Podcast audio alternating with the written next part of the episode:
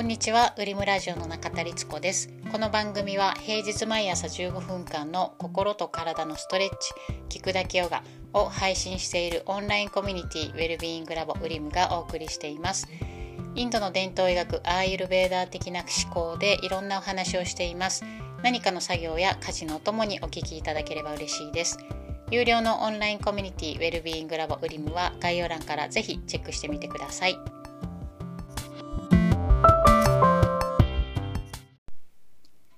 こんにちは、ウリムのりつこです。今日は12月20日、えー水曜日です。大阪もやっとというか、あのーすっかり冬らしくなってきて寒い日が続いてますが、皆さんどうお過ごしでしょうか？えー私は前回からちょっと間が空いちゃったので、近況を報告しておくと、先週、食当たりになってしまって、っていうのは、あの牛乳を冷蔵庫に買ってる、置いてるじゃないですか。で、ちょっと古くなっちゃったやつがまだ残ってて、で、新しいやつをもう買ってて、古いやつは、あの、捨てようと思ってたんですけど、間違ってその古い方の牛乳を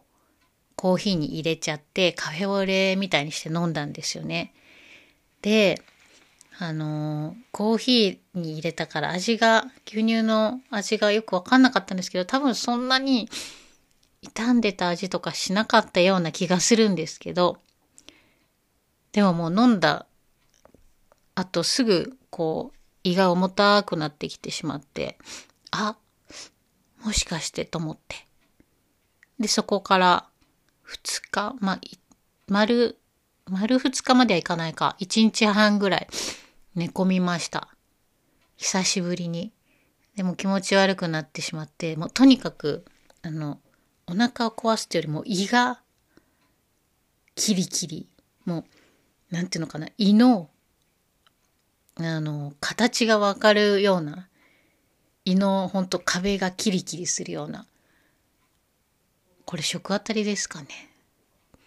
なんかこう、胃潰瘍とか胃にでも穴でも開いちゃったのかなっていうぐらい本当にしんどくて、うんと、そのカフェオレを飲んで、夕方ぐらい飲んだんですけど、もう夜ご飯の前ぐらいにはなんかおかしくて、でも娘とご飯を作って食べて、で、食べ終わってからいよいよ、もう、あ、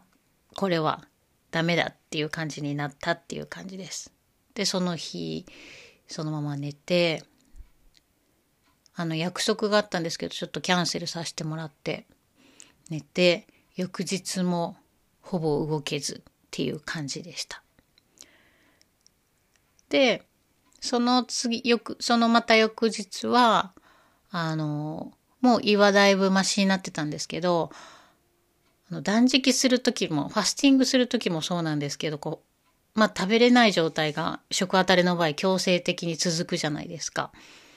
で、まあ、ファスティングの場合は自分で、あの、自主的に食べないっていう状態が続く。まあ、でも体的には食べない状態が続くっていう感じなんですけど、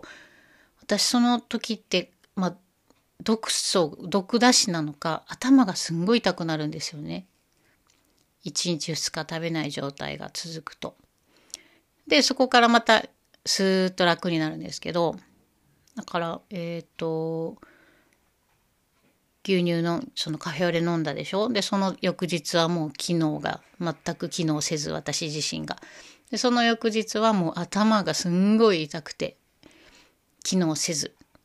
夕方ぐらいからやっと動けるようになったって感じです。なのでまあ一日半もないのかな？っていう感じで、もう、あの、いや、辛い。牛乳気をつけましょう。なんか友人とかに言ったらもう絶対ダメやでって言われて笑われたんですけど。で、寝ながら、ああ、辛い、胃が痛い、辛い、辛い、辛いと思いながら、その、なんていうのかな。11月に自分市場の中ではとても辛いことがあったじゃないですか。こうやってなんかこう言葉にするとすごい軽い感じですけどでもねじゃあその辛さを耐える力が更新されてるのかっていうと、またそれはそれな、それは別な話なんだなっていうのを改めて、あの、胃の痛さを、けあの、久しぶりに経験しながら思いました。もう一つ一つだなと思って。何か辛いことがあって、で、自分の中でそれよりも辛いことがあったからって、じゃあその、あの、一つ目の辛かったことっていうのが、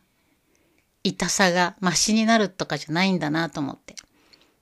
当たり前のことなんですけど、あ、どんなに辛いことがあっても、食あたりは辛いなと思って気をつけようと思いました。で、まあ、それがあって、で、あの、先週末、この、その週末は、あの、東京に行ってきました。で、まあ、今日話そうかなと思うのは、その東京に行った時の、その、気持ちの中で気づいたことっていうのがあって、で、それが、えー、11月に見た映画の中の、えー、そう、失うことを厭わないっていう言葉があったんですけど、その言葉を思い出したので、そのことをシェアしたいなと思います。で、そう、東京に行ってきました。久しぶりかな ?1 年、あ、でも2年ぐらい経ってるのかな？ひょっとしたら。うん。あのまあ、東京のあの親友に、まあ、今回のことを話した時にあの一人でフラッと久しぶりにおいでよっていうふうに言ってくれてであそうだなと思ってもう二つ返事で行くっていうふうに言ってで飛行機を取って久しぶりに一人で飛行機をのに乗って行ってきました。でまあ最近どこか遠出とか旅行っていう時も娘とずっと一緒だったので一人っきりっていうのが本当に久しぶりだったんですけど一泊なんですけどねなんかねこう行く前の日とかになんか、はあ、やめとこうかなとか思う気持ちも出てきたんですよね。で、それはなんか食当たりだったり、まあ、ちょうど夫が、あの、体調を崩してたんですけど、まあ、そんなことがあるし、みたいな風に思ってたんですけど、夫が、いや、行ってきていいよって言っておいでよって言ってくれたので、あ、あじゃあまあ行こうかなって思ったんですけど、で、飛行機に乗って、無事乗って、向かってた時に、こう、自分の、こう、感情がすごいこう、高揚してる。なんか交感神経優位になってるなと思って。ずっとこう、心拍がトクトクトクトクトクって速いみたいな。こう血に足がついてない。こう頭にファーって血が上っているような感じがあって。あ今血圧測ったら多分高いだろうなっていう状態だったんですよね。その出発の朝とか。あの、お昼ぐらいの飛行機だったんですけど。で、飛行機、ね、飛んでる間に、こう、深呼吸しながら、こう、自分が今どんな状態で、なんでこんなにこう、頭に血が上ってるんだろうなって思ってたんですけど、なんかじわじわいろんなことを考えたり、本を読んだりしながら思ったのが、こう、まあ、すごく大切なものを11月になくして、あの、なんていうのかな、無意識のうちに、まあ無意識のうちにっていうか誰でもそうだと思うんですけど、いやもうこんな思いしたくないとか、もう失いっていうこと、何か大切なもの、大切な人を失うってことをしたくないなって思うじゃないですか。で、えー、その、まあ夫ともよく話してたんですけど、まあ、これ以上辛いことはないよなっていう話をした時にでもこの先の人生これ以上辛いことが起きないとは言い切れない全然起きる可能性があるよねって話をしてたんですよね。でもうーん、一方で、いやもうこんな気持ちになりたくない。もう失いたくない。失うなんて嫌だって思っているじゃないですか。その両方のあるかもしれない。いやもう絶対ごめんだっていう両方の両極の思いみたいなものがありますよね。で、飛行機に乗ってじっくり自分の考えを振り返ってた時に、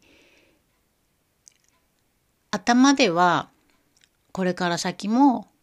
こういろんな辛いことがあるかもしれないって分かっていてももうそんなの嫌だ。失うなんて嫌だ。みたいな気持ちがもう大きくなっていて一人きりになるっていうのはなんか例えばその時大切なものがたくさんある自分の自宅だったり、まあ、一人きりになるというか一人きりで出かけるっていうことはかな。その自分の大切なものがある我が家ホームであったり、えー、一緒にねいる家族から離れるわけじゃないですか。そのことに対しての怖さがああるんだなっていうのに気づきました。でその怖さっていうのは一緒にいることで失う可能性が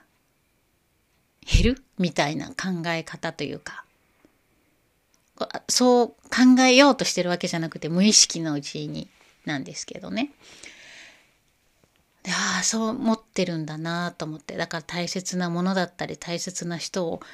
ギュッて掴んでグーって離さないようにしてるというか。であそのうん気持ちがあるから一人でポンと一人だけ別の場所にホームから離れて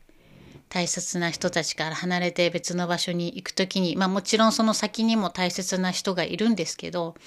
いるそのそうやって一人で出かけるっていうことに対しての不安みたいなものがあるんだなって思いました。でもその時に同時に考えたのが家にじゃあずっといるから大切なものを失わないかって言ったらそうじゃないですよね。こう全てのことは常に変化していくしこう例えば極端な話家にいても例えば地球に彗星が衝突したらもうその瞬間に爆発しちゃったりするしお家にえー、なんだ？うん家にいても何かが起こることってあるわけじゃないですかいろんな意味で。で、そんなことを思もう一方で思いながら、あ、東京にこうやって一人きりで出かけるきっかけがあってよかったなって思いました。こう、まあ、もちろん執着っていうふうにもその時の気持ちを言えるかもしれないし、まあ、でも執着っていうのは不安とか恐怖から来てるわけじゃないですか。まあでもその不安とか恐怖って愛とか優しさとか大切みたいなところももちろんあるからで、なんかそのきっかけ、その、そういうふうに思ったきっかけが悪いことではないとは思うんですけど、でも、それでギューって自分で掴んだって変わらないものはない、ないよって自分に言い聞かせました。で、その時に思い出した映画があって、あの、入院中にネットフリックスで見た映画が、あ、ここでも少し話したかもしれないですけど、ネットフリックスオリジナルの、えっ、ー、と、ドラマで、スタッツ人生を好転させるツールっていう、まあ、ドキュメンタリーの、まあ、対話、もう本当に主役の二人が話してるだけの、あの、ドラマがあるんですけど、そこの中で、まあ、ストーリーはここで置いとくとして、えー、何かを追い求めても手放せること。一生懸命追い求めるが失うことを厭わない。っていう言葉があって私メモしてるんですけどこれ日記につけてるんですけどね。でその言葉を思い出しました。でその下にこれ今ノート見てるんですけど「かっこ何も所有することはできない」って書いてあって。ああそうだそうだと思って。こう飛行機の中でまた日記を書いてたのでその前のページをバーッとめくりってこの書いてるページを見ながらそうだそうだ何も所有することはできないよなと思って。人も物も。そのね。私が掴んでそのまま離さない。そしてそれが変わらないように、えー、所有するなんてことは絶対に不可能だよなって改めて思いました。でそれってすごくね不安になるきっかけの一つだとは思うんですけどでも全てのものは変わっていくっていうふうに考えてでその時その時を大切にしていくしかやっぱりないなと思いましたしこう、まあ、仏教用語で諸行無常っていうのもこういうことだよなと思ったんですよね。全て変わらないものはないからこそその一瞬一瞬を味わう。で改めてそんなこう自分のあの無意識の中にできた不安や恐怖からの執着所有しておきたいっていうあ、安心感のための執着みたいなものに気づけてよかったなと思います。で、そこで離れたからこそそこに気づけたし、で、離れたからこそ、えー、友人たちと、こう、ありがたい気持ちで時間を過ごせたし、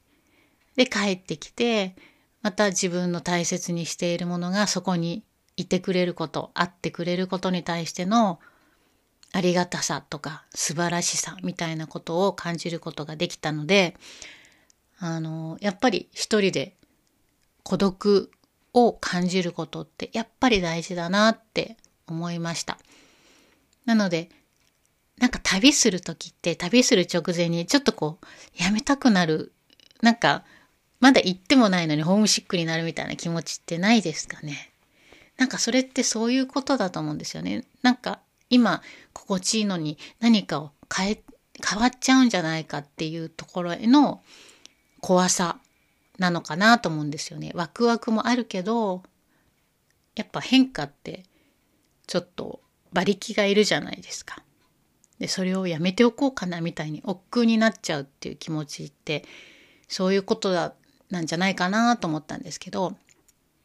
でもそれをやめたところで何かが変わらないっていうことはないだなぁと改めて気づけてすごく良かったです。で、ちょうど今も読んでる途中なんですけど、西加奈子さんの、えー、っと、雲をつかむだったかな？本を読んでるんですけど、よいしょ。これもすごい私の今の気持ちにドンピシャで、あの、最後にちょうどそれを読ん、えっ、ー、と、それを思っている時に読ん読んだ箇所でもう心をズドンと打ち抜かれた言葉があったんですけど、まあ、この本それを読んであの終わりにしたいと思います。この本も西加奈子さんがいろんな本とかあのエッセイとか映画から引用してるんですけど今から読むのもその引用の中の一文です。はい。与えられるものはまた奪われる、奪われるかもしれない。いつ、何時でも、残酷な打撃がすぐそこで、貴重品箱の中で、ドアの陰で待ち構えている。いつ何時飛びかかってくるかも、来るやもしれないのだ。泥棒や追いはぎみたいに、うまくやっていこうと思うなら、決して隙を見せないことだ。自分は安全だな、安全だなどと考えないこと。子供たちの心臓が鼓動して、父を飲んで、息をして、歩いて喋って笑って口喧嘩して遊んでいるのを当然だとは思わないことだ。一瞬たりとも忘れてはいけない。いなくなってしまうかもしれない。奪われるかもしれないのだということを、あっという間にアザミの綿毛みたいに飛んでいってしまうかもしれないのだということを。マギー・オファーレル、ハムネットより。はい。で、これを読むとすごくなんかこう、人生ってなんていうのかな、刹那的で、こう、辛いなって思ってしまう。なんか、どっちかっていうとネガティブな言葉に聞こえちゃうかもしれないんですけど、だからこそ素晴らしいし、だからこそその一瞬一瞬の素晴らしさを気づいていく必要があるんじゃないかなっていうことを気づかせてくれる文だなと思いました。はい。ではでは。えー、今日もお聴きいただきありがとうございました。今年もあと少しですが、皆さんにとっての大切な時間や大切なもの、大切な人たちとのかけがえのない時間がたくさんありますように。ではまた次回、よかったら聞いてください。では引き続き良い一日を。